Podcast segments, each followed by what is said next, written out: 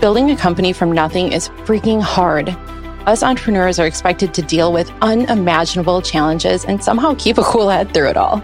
This is The Art of Entrepreneurship, and I'm your host, Jackie Hermes. I grew my company, Accelity, from zero to seven figures with no partners and no funding. The Art of Entrepreneurship is a show where we cut through the BS and dig into what it actually takes to start and grow a company. If you give me your time, I promise it won't be wasted. Now let's get to work. Today, we are talking about how to cultivate what goes into your brain.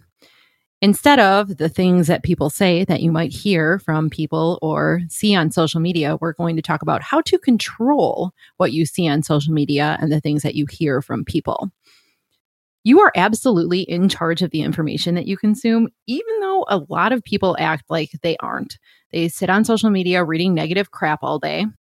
They constantly have the news on. They have a million notifications on their phone and they're stressed out constantly. You are in control of your life and you get to decide what goes into your brain. What goes into your brain becomes your belief system and your inner narrative. So I don't know why we're not being more picky about this, but this is something that I learned later in life, probably a few years ago, and I really want to share it with you today. This topic also applies to friends and family. So, what are your friends and family saying to you? And is it what you want to hear? Are they supportive or are they negative? When it comes to this topic, you have to choose really carefully what goes into your brain. Years ago, I used to get so bogged down in external inputs, and that might be from social media or the news or people. Frankly, I spent a lot of my 20s feeling kind of miserable and as though I wasn't in control. I gave birth to my son when I was 24 years old, and most of my friends at that time only had to care for themselves. They were out and about every single weekend. They were partying, they were having fun, and I was sitting at home watching them on social media, and it was frankly very depressing. After a while, I just didn't even get the invites anymore because I could never go, and it made me jealous and it made me really sad. Looking back, I could have easily turned them off, but instead I watched and I made myself suffer.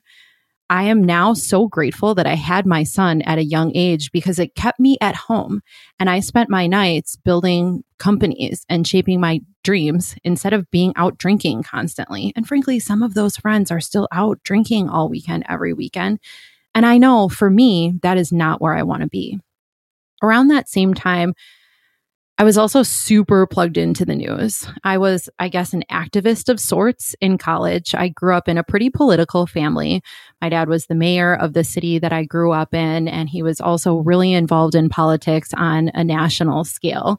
And that turned me on to volunteering, knocking doors, I started doing lit drops for politicians when I was like eight years old.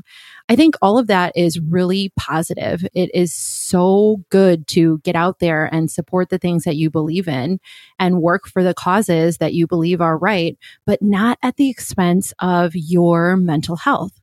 At one point, in my late 20s, I was consuming so much gloom and doom news that it was getting really hard for me to focus on anything else. I realized this pretty quickly and was able to turn it around. And I'll tell you how in a little bit here. I think the hardest thing to censor is your family and friends. As we age, we end up meeting friends from all over the place. I'm sure a lot of you listening have friends from high school. You have friends from college if you went. You have friends from all the random jobs that you ever had. Like I have friends from when I was in the service industry and from my first internship and from my first professional jobs. And you don't have to keep all of these friends around, though most of us do. Not all of them grow with you or grow at the same pace as you and fit you as you age. And you have to make the decision to part ways from that toxicity. Andy Frisella talks a lot about how, you know, his friends from high school were sitting in the driveway drinking beers all weekend and he had to make a conscious decision to move away from that. And I remember listening to his old podcast before he turned it into Real AF. And he talked a lot about how you have to specifically make that decision to move away from those people. Let's talk about how to do that on the social media topic, it's easy to unfollow, unfriend, or mute in theory, but I think it's harder in practice. We have to take really special care and really deliberate action to curate your feeds to what you want them to be by unfollowing, unfriending, or muting. Or you also have the option of shutting down a platform altogether if it's not serving you anymore. Probably about seven years ago or so, I found that I was spending way too much time on social media maybe it was like five, I don't know. So I got rid of Snapchat a long time ago. I re download it like every six months and see if anyone snapped me. And it used to be that I would have like a big list there. I did it the other day. It was just my 14 year old daughter. So wah wah. I have no presence on Snapchat anymore. Then last year, I got rid of Facebook during election season because I was so sick of the constant misinformation, the arguing, and frankly, the things that people were posting on social media were changing my opinions of them. And it was like my friend's significant others. And I don't want to not like a friend of mine, a longtime friend of mine that I do want to keep around because of something that her significant other is posting. So one day I was just like, this is not serving me anymore. And I'm going to get rid of it. I shut my Facebook down and I thought I would miss it, but I absolutely do not. And everyone that really matters that I really want to keep in touch with, they know how to find me. They have my number, they have my email address. I don't have to be sitting on Facebook all the time. So that's social media. Let's talk a little bit about the news.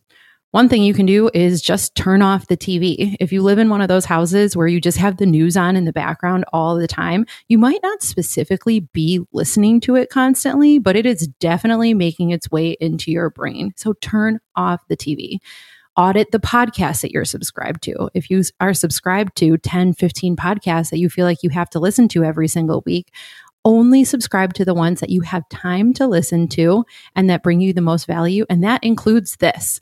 So go ahead and audit that list and unsubscribe if you need to, because you should be really intentional about what you're taking in, when, and how. I would also take a look at any news apps that you have on your phone. And if you, even if you don't delete them, turn off the notifications. Find a news source that works for you. So, for example, I read the week's 10 things you need to know today newsletter. They send it every single day and it is 10 bolded sentences with a little paragraph or less on what's happening around the world. This keeps me up to date with what I should know so that when I am in meetings where people are talking about world happenings or even sports, which I'm not a giant sports fan, but I still like to know what's going on, in just a few minutes, I can read through all of that. I can understand the important things that have happened the last day or two, and then I can move on with my day. So if you're interested in subscribing, that is the week's 10 things you need to know today newsletter. They also have a good news newsletter, which is really cool that they send out periodically. And it's five pieces of good news and great things that are happening because the news doesn't cover those positive things. And there are positive things happening all over the world that we just do not hear about. Last but not least, and probably hardest, is breaking up with friends or family. I have a pretty drastic view on this where most people I talk to about this, while they might acknowledge the importance and they might have even done it a time or two, they usually do the fade away where they start declining invites to hang out and they take longer to answer texts until suddenly they have faded and that person is no longer in their lives. My two cents personally is that this strategy does a disservice to you and the other person because you are confusing them about why you are fading away. I have actually physically broken up with a few friends simply by saying, I don't think our relationship is serving both of us the way that it used to, and I'd like to take some time apart. A friend that I went to high school with, we had this conversation and she said, You know, we're not at the same stage of our lives right now, but maybe when I have kids and I understand more where you're at, we could become friends again. And sure enough, like eight years later, when she started having kids and she was going through divorce, I ended up reaching out to her and we reconnected. And it was so different than it had been previously. And I think that only happened because we looked at our relationship and said, This is kind of toxic and it's not the kind of friendship that I want to be in. And we took the time apart and we made our boundaries clear. Now, how you handle this, of course, is ultimately up to you, as is everything. But that is my best advice and how I would handle it in a more straightforward manner than doing the fade away, because that doesn't feel good to anyone. So, in summary, for social, unfollow, unfriend, mute, curate your feeds, shut down platforms. For the news, turn off your notifications and turn off the TV. And with friends and family, fade away if you want to, or be a little more straightforward and have an adult conversation with them about why it's not working and why you may not want to be friends anymore. I think that most people, as they get a little bit older and wiser, they will understand, and the relationship probably isn't serving them anymore either. That is another episode of the Ish People Say. Hopefully, what you learned today is helping you curate the things that people say to you and the things that you read on social media so that this category of the podcast can get smaller and smaller because you're receiving fewer negative messages. If you loved this topic and loved this episode, please go and share it with just one person that needs to hear it. And I will see you next week. I hope y'all have a great weekend.